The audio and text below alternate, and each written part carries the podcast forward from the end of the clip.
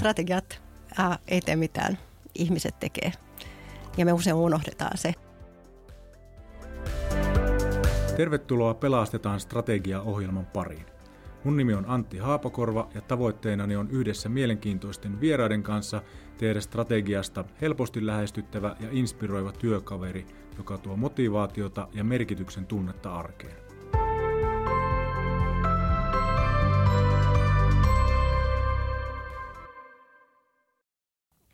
Tänään mulla on suuri ilo saada vieraksi Paula Kilpinen, jolta ilmestyy tänä vuonna erinomainen kirja nimeltä Inhimillinen strategia.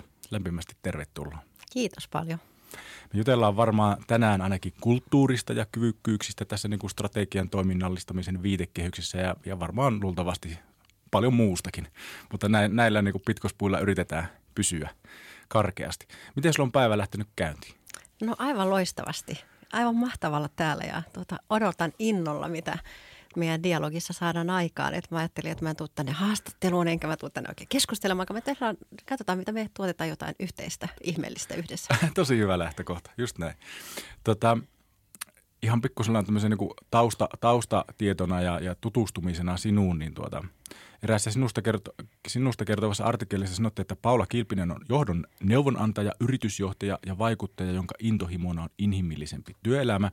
Ja sitten sinut on valittu myös Faktan kyselyssä 25 johtajakuiskaajan joukkoon. Mä ajattelin kysyä, että mitä sinä kuiskuttelet? niin. Mä voin vaikka kuiskutella.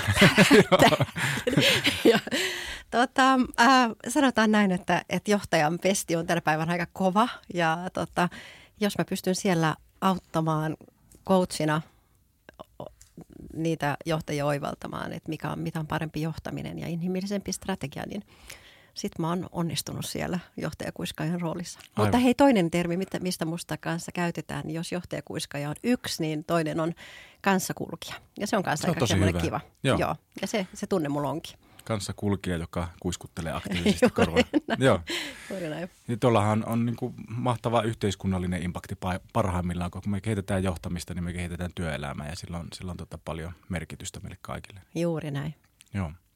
Tota, kerro lyhyesti sun omasta taustasta. Sä te, oot tehnyt väitöskirjan, josta on, se on paljon saanut huomiota ja, ja sitä on palkittu ja oot ollut monessa mukana, niin tota, mikä sinut on niin kuin, tuonut tähän pisteeseen? No toi varmaan kertoo siitä vähän. Mä oon tehnyt paljon erilaisia asioita ja aina niin kun rohkeasti hypännyt uuteen. Se ehkä juontaa juurensa siitä, että mä oon koko Ähm, oikeastaan elämänikin mä oon asunut seitsemässä eri maassa kymmenen vuotta ja, ja muuta. Että mä oon tottunut aina niin hyppäämään niin sanotusti siihen altaan syvään päähän ja, ja joutunut opettelemaan, miten sieltä päästään pois ja opetellaan uimaan. Ja, ähm, se on ehkä tuonut semmoista rohkeutta hypätä aina niin uusiin asioihin, että jotenkin mä en miellä työelämää urana, vaan enemmän tämmöisenä seikkailuna. Ja mitä enemmän Joo. pääsee kokeilemaan mielenkiintoisia juttuja, niin sen parempi. Mutta mun taustasta siis ähm, kolmella tai neljällä kirjaimella A, A, B, C, E, A. Ää, vahva akateeminen tausta on tosiaan väitellyt ja tuossa vajaa kymmenen vuotta sitten, mutta sitä ennen mä tein pitkän liiketoimintajohtajan uran tai olin eri johtotehtävissä L'Orealilla sekä Suomessa että Ranskassa. Esimerkiksi tämmöisessä globaalissa yrityksessä tein hyvinkin erilaisia tehtäviä siellä. Ja sitten tota C, coach, kanssa kulkija ja viimeiset kymmenen vuotta ollut tällä toimialalla HR Partnersin toimitusjohtaja, kunnes myytiin sitten yritys hankkeen SSL ja sitten hyppäsin e-entrepreneur-yrittäjäksi. Aivan, joo. Mä ensin ajattelin, että tämä kertoo ajokortista. joo, juuri, kyllä. Siinä on päässyt AB-tä Kyllä. Pidemmälle. Toi on tosi, tosi tota, niin monipuolinen tausta. Öö, mikä sut sai iloiseksi tänä aamuna? No kyllä mä, mä sain, mä sain iloiseksi, että mä ajattelin, että mä oon tulossa tänne studioon sun kanssa, Antti, oikeasti. Mä ajattelin, että aivan mahtavaa. Mä rakastan siis kohtaamisia ja, ja dialogeja ja sitä, että saat tutustua uusiin ihmisiin. Mutta sen lisäksi mulla on tota, tietysti ihana aviomies ja ihana viisi poikaa ja koira, jotka tekee mut iloiseksi joka päivä. Kyllä. Tuosta vielä viittaan tuohon, kun sanoit, sanoit sitä, että on tämmöinen niin hyvin monipuolinen toi, toi työtausta ja olet niin aina hyppinyt erilaisiin kiinnostaviin tehtäviin, niin siihen viittasit tuossa kirjassakin, että työelämä on menossa yhä, tuo, yhä enemmän tuohon suuntaan, että se ei ole välttämättä lineaarinen uraputki, vaan, vaan haetaan tota, kokemuksia eri puolilta, niin sä oot sitä niin omassa toiminnassasi tehnyt myöskin. Ehdottomasti. Se on, niinhän se pitää tehdä, walk the talk. Niinpä. Ja mä ajattelen, että me tänä päivänä rakennetaan sellaista mielenkiintoista portfolioa eri työtehtävistä ja sitä mä oon tehnyt. Ja, ja sitten katsotaan, minkälainen, minkälainen portfolio sitä loppujen lopuksi muodostuu. Mutta se on kaiken, sehän on just se, jota, joka innostaa, joka tekee tämän jutun niin kuin mielenkiintoiseksi. Kyllä.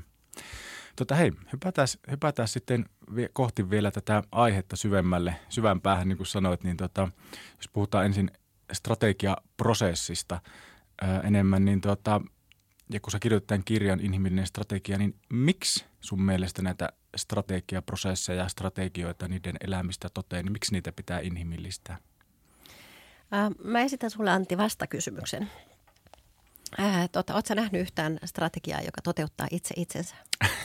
Oliko tämä niin sanottu retorinen kysymys? kyllä, kyllä. Joo, siitä se lähtee. Eli tota, äh, ei varmaan kumpikaan olla nähty. Eli strategiat äh, ei tee mitään, ihmiset tekee. Ja me usein unohdetaan se. Me nähdään, että se strategia on vain se suunnitelma ja me ollaan saatu ikään kuin työpäätöksen sitten, kun se suunnitelma on valmis ja Meillä on ehkä hienot PowerPoint-slaidit ja ne on ehkä viety intraan ja kerrottu vähän, mistä ne löytyy ja sitten niin tavallaan työ on tehty. Ja siitähän se vasta alkaa. Kyllä. Strategiat ei mitä ihmiset tekee. Haluan kantaa. Tota, niin osallistavasta strategiaprosessista puhutaan paljon ja, ja, ja se yleistyy koko ajan, mutta tämmöinen ehkä vähän johdatteleva kysymys. Riittääkö se, että strategia on tehty sille, että kaikkia on kuultu? Ei se Oikeastaan mä toisin tuohon kaksi näkökulmaa. Toinen on se, että kaikkea ei välttämättä ole mahdollisuus kuulla. Mä teen paljon myös niin kuin monikansallisten isojen globaalien yritysten kanssa töitä. Jos on kymmeniä tuhansia ihmisiä, niin voi olla aika vaikeaa luoda sellaiset puitteet, että kaikki tulisi kuulluksi tai kaikki pääsisi osallistumaan strategiaprosessiin – Eli siinä, on, siinä ensinnäkin pitää meillä on, ja, ja totta kai tänään pystytään keräämään niin paljon dataa meidän ihmisistä, että me tiedetään tavallaan aika paljon niin sen datankin avulla. Mutta pitää mm. ottaa huomioon, että jos on ö, pieni tai keskisuuri yritys, voi olla aika helppokin ö, saada ihmiset osallistumaan strategiaprosessiin. Mutta sitten kun me puhutaan globaalista yrityksestä, missä on kymmeniä tuhansia ihmisiä, niin se on tosi haasteellista. Se ei aina, ja, ja, tai mahdotonta. Monet tekee töitä tuolla kentällä ja, ja tota, ja sen vuoksi meillä pitää olla erilaisia polkuja. Ja sitten toinen mun mielestä se, että eli meillä pitää olla myös keino tehdä, mutta sitten taas riippumatta siitä, kuinka paljon ihmiset on päässyt osallistumaan strategiaprosessiin, niin jokainen pitää tehdä osalliseksi mm. strategiasta, kun se on valmis. Aivan. Ja ne pitäisi vähän niin kuin mun mielestä vähän erottaa, että, että parhaimmillaan strategiaprosessi on semmoinen, johon osallistuu paljon ihmisiä, ihmiset mm. tulee kuulluksi – mutta riippumatta siitä, kuinka moni siihen on osallistunut, niin jokaisen pitäisi kokea olevansa osallinen strategia ja, ja kokea se omakseen. Just näin. Ja sitten mun mielestä välillä tehdään semmoinenkin, mun mielestä on semmoinen niin kuin vähän ansa, mihin joudutaan. Eli vähän jos me, ollaan, jos me ollaan tehty, jos me ollaan osallistettu paljon tai ihmiset on päässyt osallistamaan strategiaprosessiin tai joku on sitten – niin sitten mä ajatellaan, että se riittää. Ja se mm. on sitten taas semmoinen niin mun mielestä myös semmoinen sudenkuoppa. Eli jos mä ajatellaan, että me annetaan äh, ihmisille mahdollisuus osallistua strategiaprosessiin, ja sanotaan, että puhutaan nyt vaikka niin muutaman tuhannen hengen organisaatiosta esimerkiksi. Sanotaan, että sieltä 50 innokasta lähtee mukaan ja on mukana siinä. Niin sitten meille voi luu, niin muodostua myös sellainen harhakuva, että oli, tähän hän osallistui mm. ja me mm. annettiin mahdollisuus osallistua. Mm mutta riippumatta siitä, kuinka moni, jos siihen on osallistunut sekin 50, niin siellä on edelleen se 3950 tai joku muu vastaava, jotka ei ole osallistunut siihen. Niinpä. Tai 950 tai 450. Ja, ja silloin, jos me ei sitten luoda niin taas sitten toista prosessia siihen, että millä me tehdään ihmiset ö, osalliseksi siitä strategiasta, niin sen takia mä puhun paljon siitä, että nämä kaksi eri prosessia, niitä pitää tarkastella tavalla erikseen. Mm, mm. Mä, mä ihan samaa mieltä siitä, että, että välttämättä on, ei ole niin käytännössä mahdollista just se, että kaikki osallistuu sen varsinaiseen strategian tekemiseen, mm. mutta, mutta nykyisillä työvälineillä on kohtuullisen helppo kuitenkin saada isokin porukka tai, tai saada isollekin porukalle se kokemus, että, että, että mua kuitenkin kuultiin siinä prosessissa Kyllä. ja että sitten mun vastauksesta oltiin aidosti kiinnostuneita. Kyllä, juuri näin. Ja se usein riittää. Ihmiset haluaa tulla kuulluksi. Niinpä. Kyllä. Miten kun puhuit tuossa strategiatyön sudenkuopista, niin toinen niin oman havainnon mukaan on se nimenomaan liittyen tähän osallistamiseen, että siinä voi tulla tavallaan pieni niin kuin ajatusharha niille osallistuville, sille organisaatiolle, että tämä on demokraattinen prosessi. Oletko törmännyt tähän? Ehdottomasti. Ja, tota, ja sehän, on niin kun, sehän on yksi toinen kuoppa, että yritetään miellyttää kaikkea tai tehdä semmoinen strategia, josta jokainen löytää itsensä tai Just joka niin. miellyttää kaikkea ja sitten siitä tulee usein semmoinen ei mitään sanova. Ää, niin tota, se on tärkeää, että ihmiset tulee kuulluksi – ja sitten on tosi tärkeää, että myös sitten johto osaa sanottaa sitä, hei, että täällä tuli tällaisiakin ideoita, mutta ne ei nyt, niin kun, me, me katsotaan, että se ei ole mielekästä, se ei ole nyt ajankohtaista, se ei just istu meidän tulevaisuuden näkymiin just nyt, me nähdään siinä liikaa riskejä, voi olla, että me otetaan se tarkastelun myöhemmin.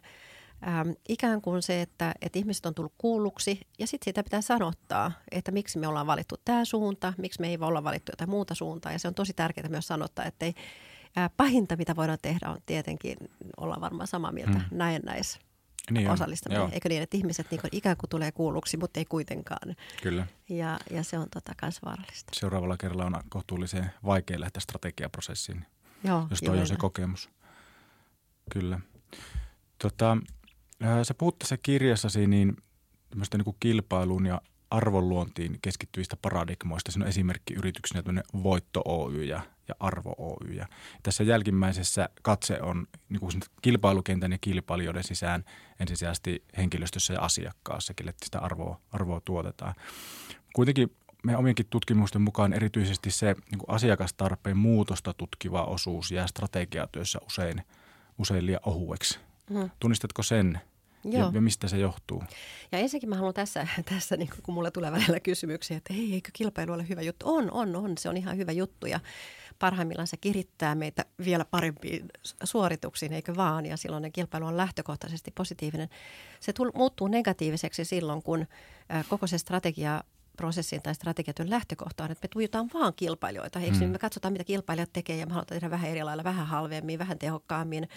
Niin, ja me tuijotaan vaan sitä kilpailukenttää – ja unohdetaan nimenomaan se asiakas, missä sä nyt puhut, eikö niin? Kyllä. Eli meidän pitäisi nimenomaan lähteä siitä, että, että mikä on, mitä meidän asiakkaat tarpee, tarvitsee ja ymmärtää sitä asiakasta, miettiä, että millä tavalla me, mikä on se paras mahdollinen arvo, jota me tuotetaan meidän asiakkaille, meidän asiakkaiden asiakkaille.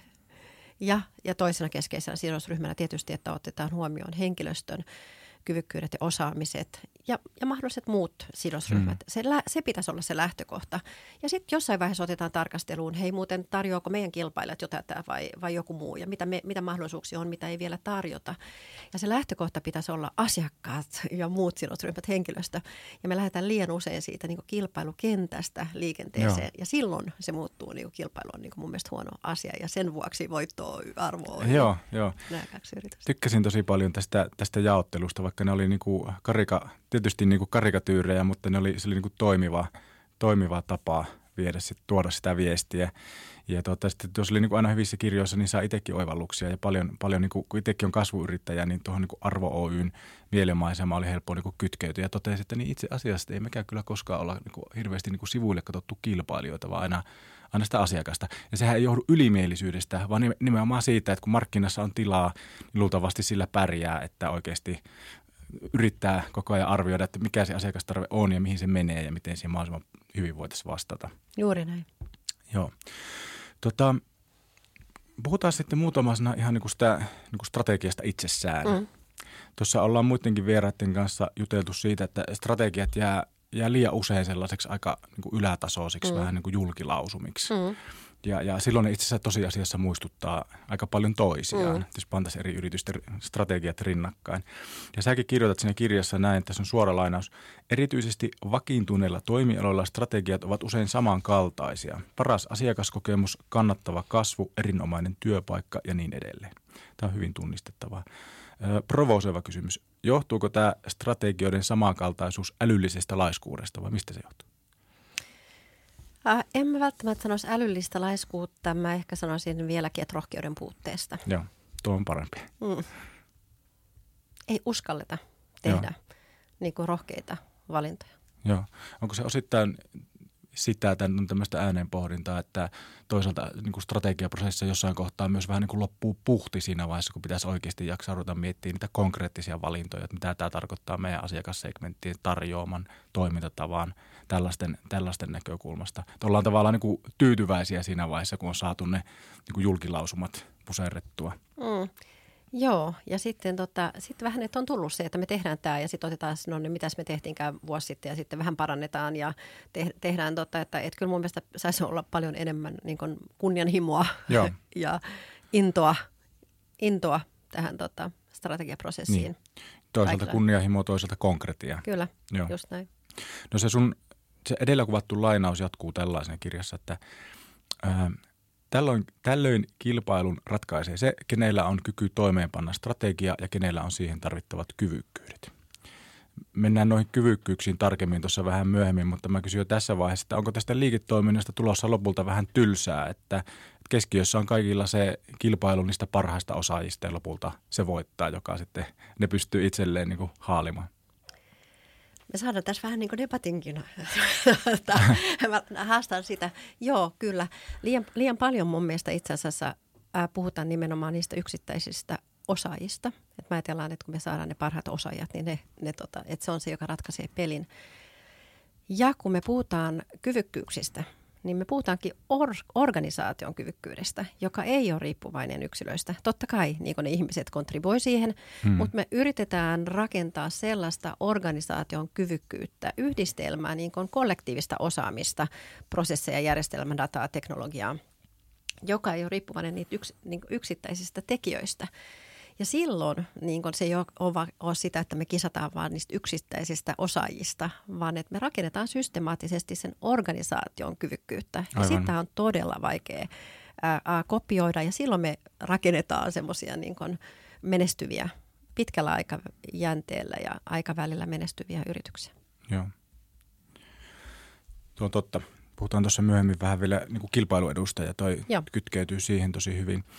Öö, sellaista myöskin pohdiskelin tuota kirjaa lukiessa, että, että niin kuin parhaimmillaan yrityksen tavoitteet ja ne henkilökohtaiset tavoitteet lyö toisilleen kättä. Mm. Mutta miten pitäisi toimia, jos näin ei ole? Et esimerkiksi varsinkin niin kuin pienemmässä yrityksessä voi olla sellaisia vahvoja persoonia, jotka on – saattaa olla vaikka kulttuurisesti tosi tärkeitä ja niin kuin avainpelaajia, mutta sitten samalla, samalla kuitenkin ne henkilökohtaiset tavoitteet on jotenkin eri suuntaisia sen yrityksen tavoitteiden kanssa. Niin pitäisikö silloin niitä yrityksen tavoitteita säätää kohti niitä henkilökohtaisia tavoitteita vai miten me siinä, siinä tilanteessa toimittaisiin? No mä oon ainakin tuota ehdottomasti siitä mieltä, että yrityksen tavoitteet ja henkilökohtaiset tavoitteet ei voi olla ristiriidassa.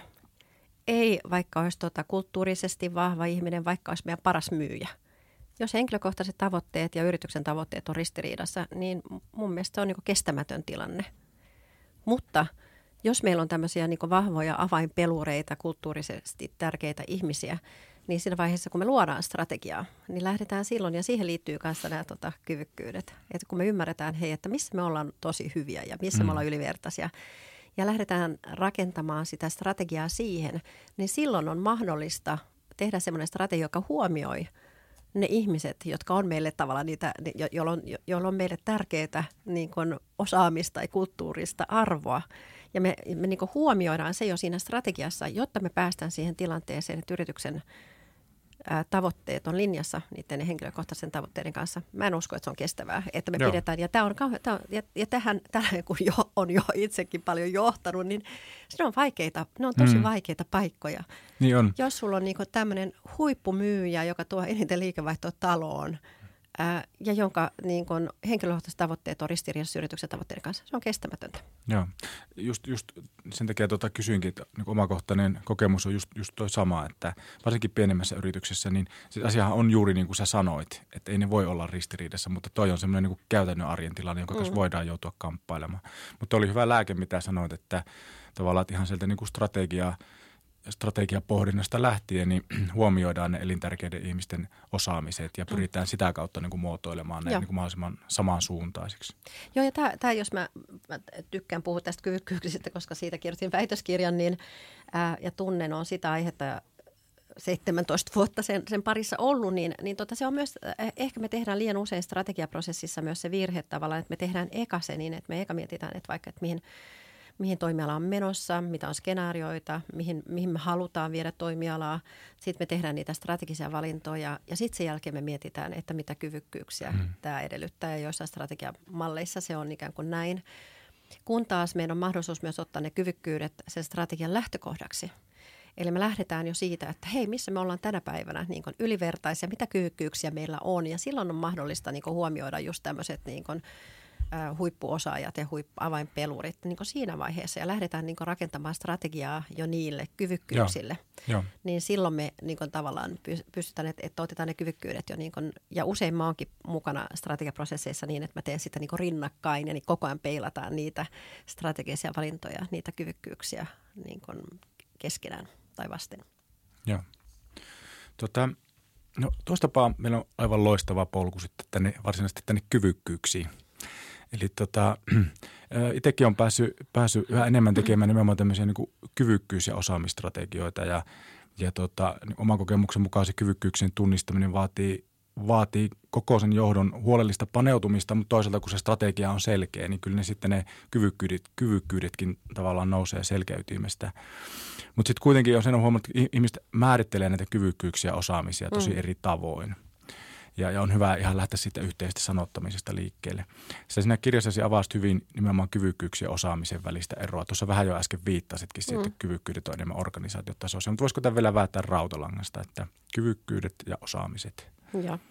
Eli tota, nyt ensinnäkin tämän se, selventämiseksi me, voita, me voitaisiin puhua organisaatiotason kyvykkyyksistä, henkilökohtaisista kyvykkyyksistä ja me voitaisiin puhua organisaatiotason osaamisesta ja henkilötasoisesta osaamisesta, mutta se menee kauhean monimutkaiseksi. Ja mä oon samaa mieltä, että meidän pitää ensinnäkin varmistaa, että me puhutaan kaikki samaa kieltä. Että jos me ollaan saman pöydän äärellä, niin, niin tota, yksi, yksi ei puhu tota, kyvykkäistä ihmisistä ja toinen tästä tämmöisestä niin systeemisestä kyvykkyyskäsitteestä. Eli on tosi tärkeää, että se puhutaan y- yhtä kieltä.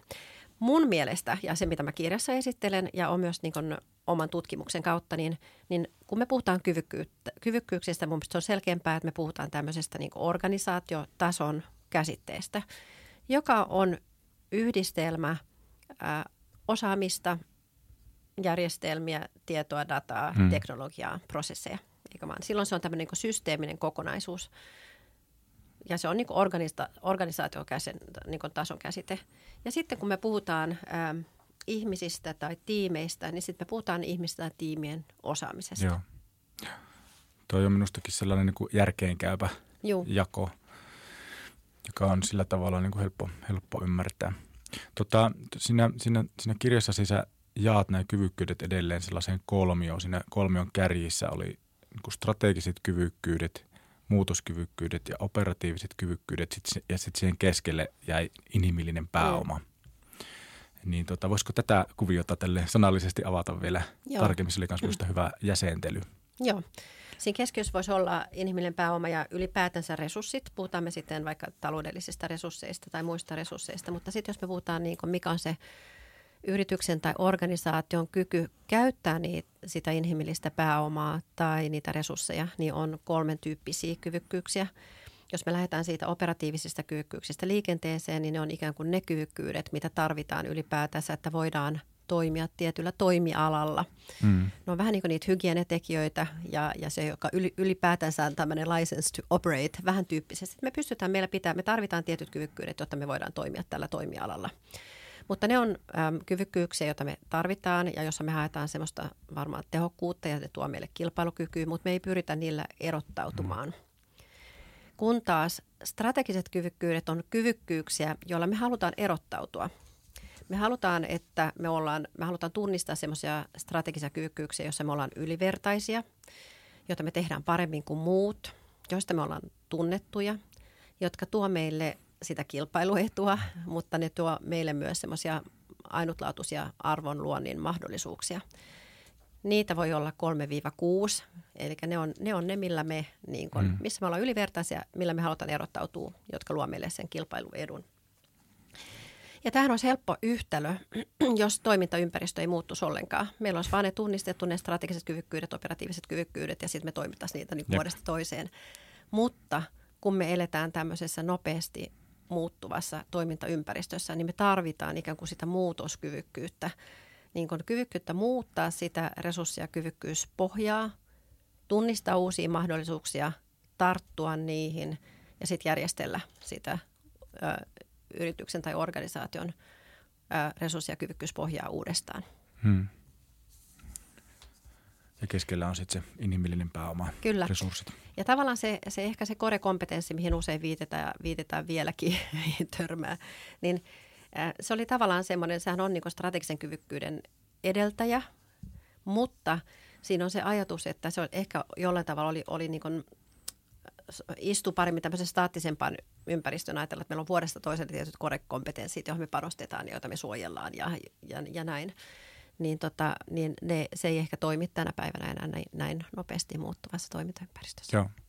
Ja tämä oli minusta kanssa kiva, kiva tapa sitä jäsentää, että ne operatiiviset kyvykkyydet, ne on enemmän niitä kilpailukyvyn tuojia. Kyllä. Ja strategiset kyvykkyydet sitten parhaimmillaan tuo kilpailuetua. Kyllä. Ja sitten tämä muutoskyvykkyydet mahdollistaa sen uusiutumisen. Just näin, joo. No miten kilpailuedusta, tota, vielä muutama sana. Sehän on aina niin kuin suhteellista mm. ja myöskin ajassa, mm. mitkä ehkä joskus, joskus vähän niin kuin hämärtyykin.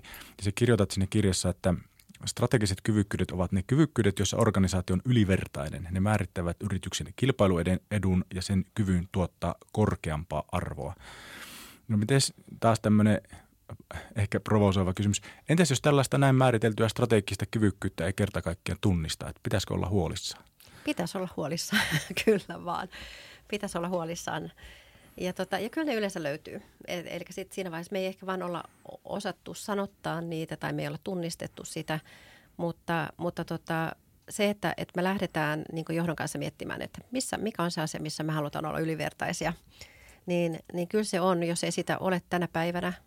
Ja jotkuthan toimii vaan niin, että ne kopioi, mitä muut hmm. tekee ja yrittää juosta perässä – mutta tota, on se paljon vahvempaa, jos se kilpailuetu tai arvonluonti perustuu johonkin, missä ollaan ylivertaisia. Sitä hmm. pystyy lähteä systemaattisesti rakentamaan, jos Just ei näin. sitä ole.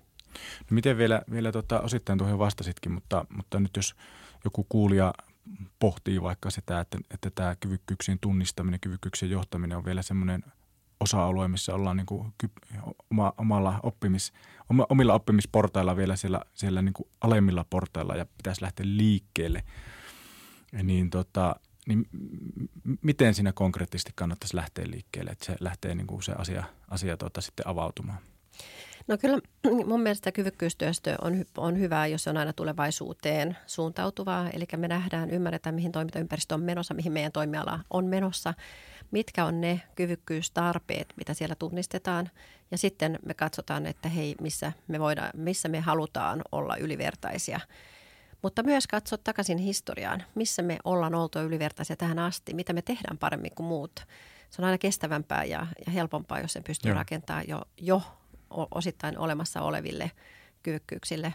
Ja jos ajatellaan, mainitsin, että strategisia kyvykkyyksiä voi olla vaikka se 3-6, niin osa niistä on se, jossa me ollaan tänä päivänä jo hyviä, jossa me halutaan olla entistä parempia. Ja osa on sitten semmoisia, voi olla, että meillä ei ole vielä sitä kyvykkyyttä, mutta me tunnistetaan, että hei, että tulevaisuuden – kannalta, menestyksen kannalta meidän on ihan välttämätöntä. Voi olla, että no, tänä päivänä voidaan, tai, tai jossain vaiheessa oli varmaan digitaalisuus oli semmoinen, tänä päivänä varmaan vastuullisuus on semmoinen.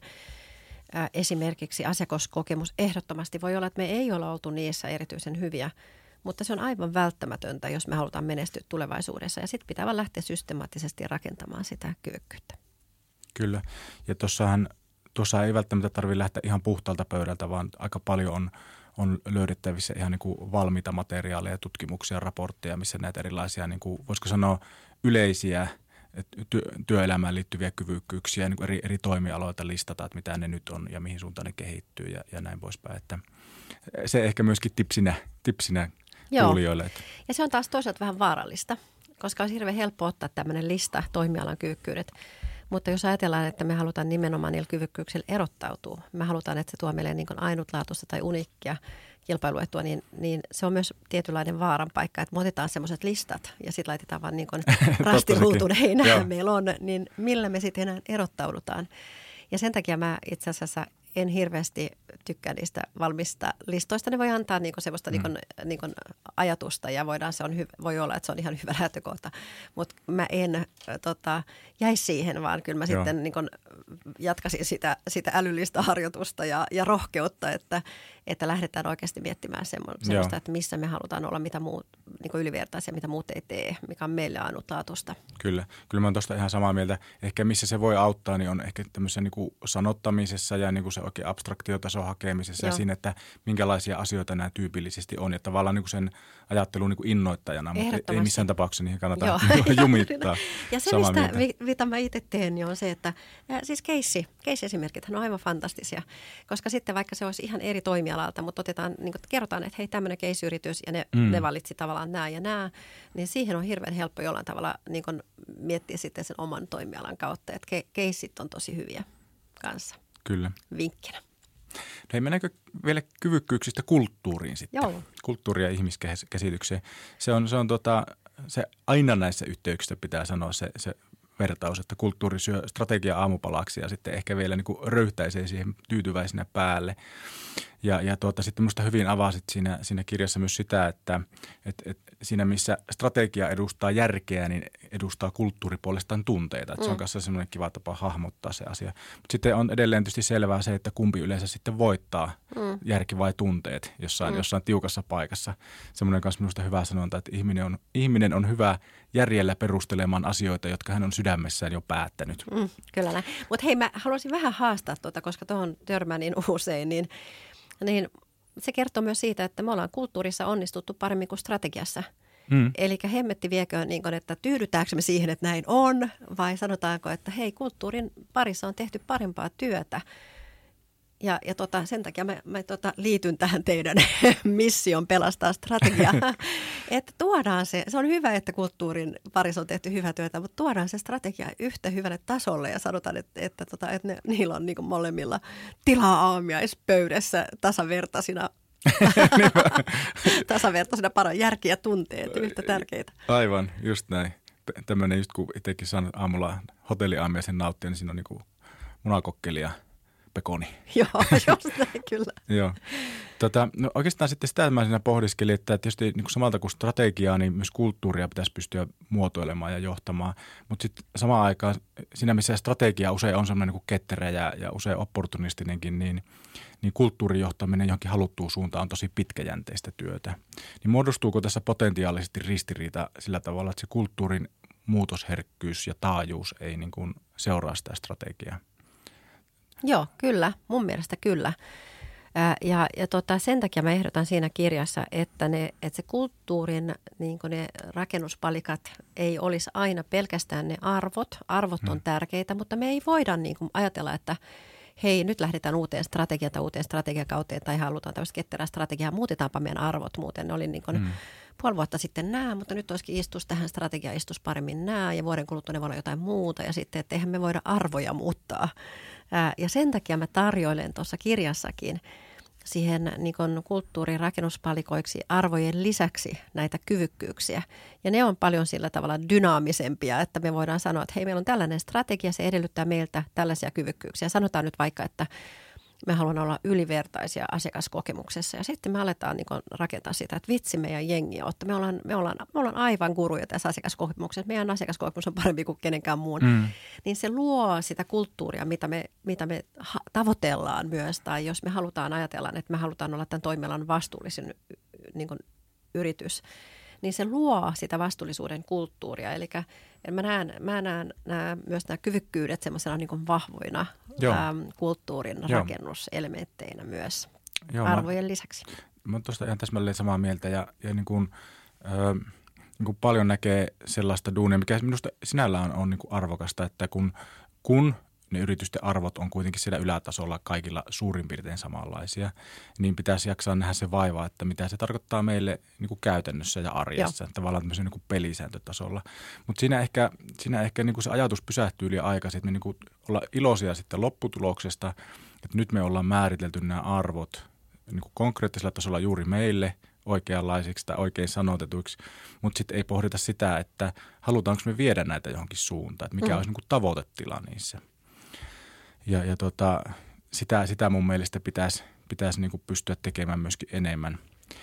Ja, ja tämä kaikki liittyy siihen kulttuuriin, niin oikeastaan sen olisi halunnut kysyä vielä, että no miten sitä kulttuuria sitten voi tavoitteellisesti muotoilla ja johtaa – No mun mielestä on, on hyvä nimenomaan ottaa vaikka nämä kyvykkyydet ja siinä mitä niin yksi semmoinen, mitä mä puhun paljon tuossa kirjassa on just se, että me ei jäädä siihen pelkästään siihen organisaatiotasolle, vaan me viedään sitä strategiaa, kulttuuria, kyvykkyyksiä myös siihen henkilökohtaiselle tasolle. Eli jos me mm. inhimillistetään eikä strategia, me katsotaan asioita ihmisten ja käytännön tekemisen kautta, niin sitten se pitää vielä henkilökohtaistaa, eli viedä sinne henkilökohtaiselle tasolle – ja sitten vielä sydämellistä, eli viedä se sinne tunnetasolle ja sitä kautta me johdetaan sitä, että me saadaan se sinne. Tänä päivänä liian harva tuntee yrityksen strategian tai mm. kulttuurin mm. tai kyvykkyydet tai jotain muuta. Ja se lähtee elämään sitä kautta, että me onnistutaan viemään se sinne henkilökohtaiselle tasolle ja, vie, ja parhaassa tapauksessa vielä saada se sinne tunnetasolle. Kyllä. No tota, tähän liittyy, kulttuurijohtamiseen liittyy ihmiskäsitys. Ja tota, mua itteeni on puhutellut johtajana tämä niin kuin Carol Dweckin jaottelu, jossa hän tutki, tutki ihmisten mielenlaatua ja, ja tunnisti sitten kaksi tämmöistä niin kuin vastakkaista tapaa suhtautua itseen ja tosiasiassa muihinkin. Tämmöinen fixed mindset, mindset, jossa ajatus on se, että se älykkyys ja lahjakkuus on aika lailla niin kuin staattista, ehkä perittyä. Ja sitten growth mindset, jossa ajatellaan niin, että se älykkyys ja lahjakkuus on jatkuvasti kehittyviä, niitä voi harjaannuttaa niin, tota, niin kuin, omassa viitekehyksessä, jos ajattelee sitä johdon, johdon niin kuin ihmiskäsitystä, niin tämä on yksi tulokulma siihen, joka itse, on niin kuin puhutellut ja sitten vienyt tämmöiselle kehitysmatkalle, niin, niin miten me voitaisiin tämä niin kuin johdon ihmiskäsitystä, vaikka nyt sitten tässä viitekehyksessä, niin miten me voitaisiin sitä johdon viitekehitystä, tämä johdon ajattelua ja ihmiskäsitystä viedä siihen suuntaan, että ne oppisi ajattelemaan itsestään ja organisaatiosta yhä enemmän tämmöisen niin kuin growth mindsetin kautta. Mm. Tuo on tosi hyvä pointti. Tykkään itsekin tosi, tosi paljon tästä Carol Dweckin äm, growth mindset-ajattelusta.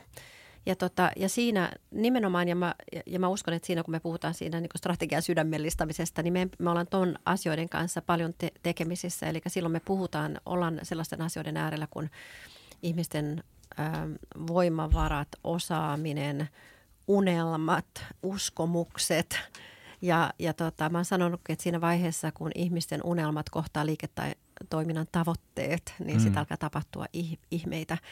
Ja niitä pitää osata johtaa tai niistä pitää osata käydä dialogia. Ää, jos, mä oon, niin kun, jos mä oon sun lähijohtaja, niin mun pitäisi tietää, että, että tota, mitä, mistä sä unelmoit mm. ja mitä sä haluat oppia, missä sä haluat kehittyä, mitä ehkä mahdollisesti jotain rajoittavia uskomuksia sulla on, jotta mä saisin sut kukoistamaan siinä sun työssä – ja, ja mun mielestä siinä on paljon kyse, kyse siinä niin growth mindsetissä. Ja niin silloin kun me saadaan se vielä niin jo, jollain tavalla siihen strategiatyöhön mukaan, niin mä uskon, että sitten alkaa tapahtua semmoista strategista uudistumista itsessään, eikä me olla enää semmoisia riippuvaisia niistä 3-5 vuoden mm.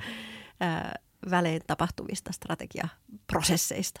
Joo, ja, ja niin kuin monessa, monessa asiassa, niin, niin tässäkin – aika lailla asiat lähtee kuitenkin siitä, että se johtajan pitää ensin tehdä niin kuin tutkimusmatka itseensä mm. ja sitten se, sit se ehkä oivaltaa jotain ja pystyy, pystyy tuomaan asioita muillekin. Ja tässä on varmaan tämmöinen niin rinnalla tota, kulkeva johtaja kuiskaa ja voi tehdä myöskin omaa tärkeää Kyllä. työtä. Kyllä, Joo. Joo.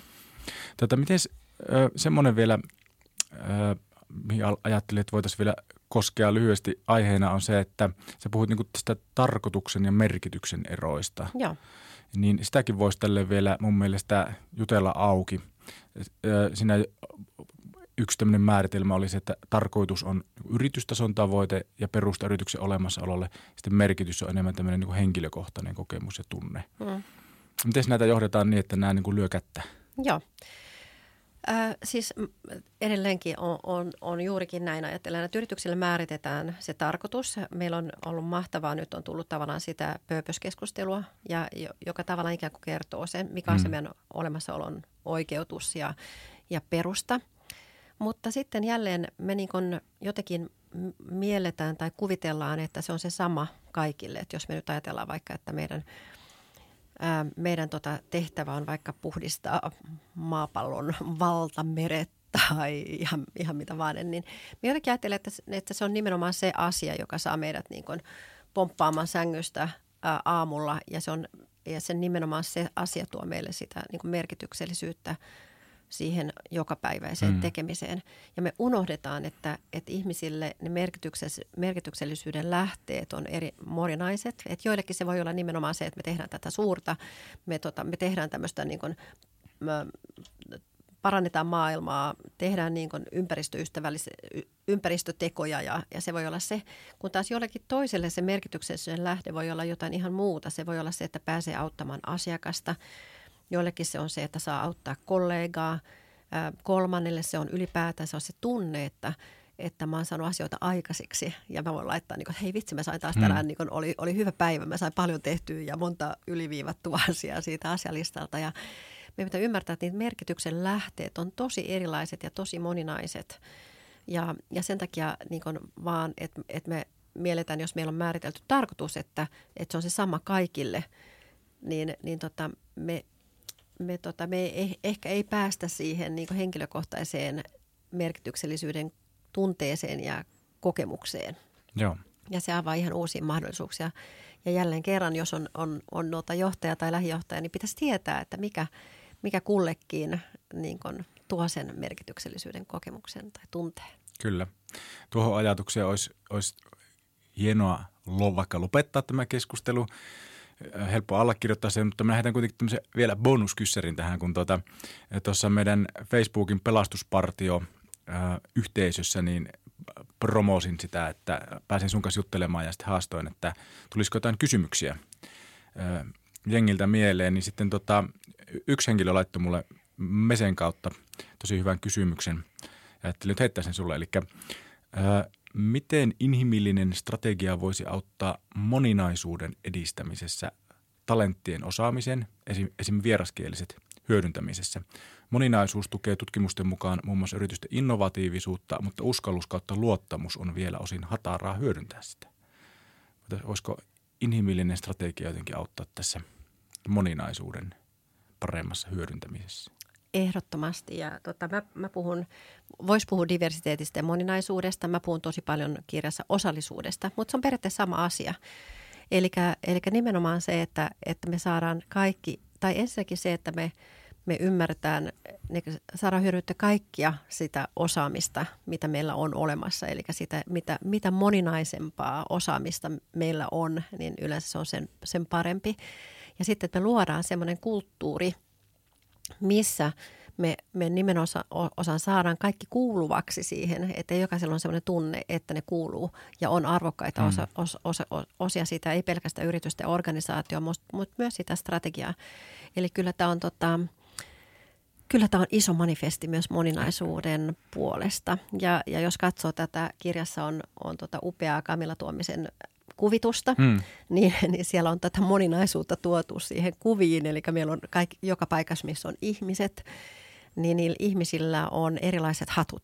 Ja se symbolisoi nimenomaan sitä moninaisuutta ja diversiteettiä, joka, joka oli itselle tärkeä, tärkeä arvo, kun tuota kirjaa kirjoitti. Joo. Tota, jos ihan summeeraisi vielä lyhyesti, jos inhimillinen strategia vaatii inhimillistä johtamista, niin – niin tota, ja tästähän ollaan paljon jo keskusteltu, mutta miten vielä niin kuin tiivistettynä, että millaista on inhimillinen johtaminen? No inhimillinen strategia kaiken kaikkiaan on sellaista, joka elää arjessa, kohtamisissa, tunteissa. Eli, ja silloin se myös määrittelee paljon sitä, minkälaista johtamista me, mitä me tarvitaan. Eli se ei ole enää semmoista niin kuin yksisuuntaista viestintää, PowerPoint-slideja, monologeja, vaan se on kohtaamisia ja dialogeja. Ja niissä kohtaamisissa välittyy se johtajan ihmiskäsitys, mitä me ajatellaan mm. ihmisistä, miten me kohdataan ihmiset, niin, niin se on jo siinä läsnä. Sitten me tarvitaan paljon enemmän luottamusta, me tarvitaan paljon enemmän sitä psykologista turvallisuutta, me paljon, paljon tota, enemmän tarvitaan sitä epä, epä tota, varmuuden sietokykyä – johtajilta vaaditaan ihan niin kuin valtavan isoja korvia, pitää osata kuunnella ja kuulla, mitä ihmisillä on, on sanottavana ja, ja paljon sitä, että jo, se johtaja ei ole tänä päivänä se, jolla on ne vastaukset, se tietotaito ja, ja ne vastaukset niihin mm. ongelmiin, vaan, vaan johtajan pitää osata olla utelias, rakentaa sitä uteliaisuutta, osata kysyä oikeita kysymyksiä, uskaltaa olla ihminen ja uskaltaa olla myös semmoinen niin haavoittuva ihminen ihmiselle. Kyllä. Ja tuosta tuli mieleen, että, että se sitä niin kuin ihmiskäsitystä, sitä johtaja ei voi niin kuin feikata sitä omaa ei. ihmiskäsitystä. Että se kyllä näkyy siinä vuorovaikutuksessa, mm. että, että on niin kuin tärkeää oikeasti tehdä sitä tutkimusmatkaa itteensä ja, ja tota, niin kuin pyrkiä sitä itsellekin määrittelemään, että, että mitä mä ajattelen muista ihmisistä. Ja sitten se tulee kyllä sillä vuorovaikutuksessa tavalla tai toisella läpi. Kyllä. Yes. Hei, kiitos ihan älyttömän paljon, että pääsit juttelemaan Kiitos. inhimillisestä strategiasta. Oli aivan mahtavaa, Antti. Kiitos paljon kutsusta. Pelastetaan strategia on yhteisö, joka edistää ymmärrettävää ja arjessa näkyvää strategiatyötä. Lue lisää osoitteesta pelastetaan-strategia.fi ja liity mukaan Pelastuspartion Facebookissa. Suorat linkit löydät ohjelman lisätiedoista. Olisipa kiva saada sinutkin mukaan.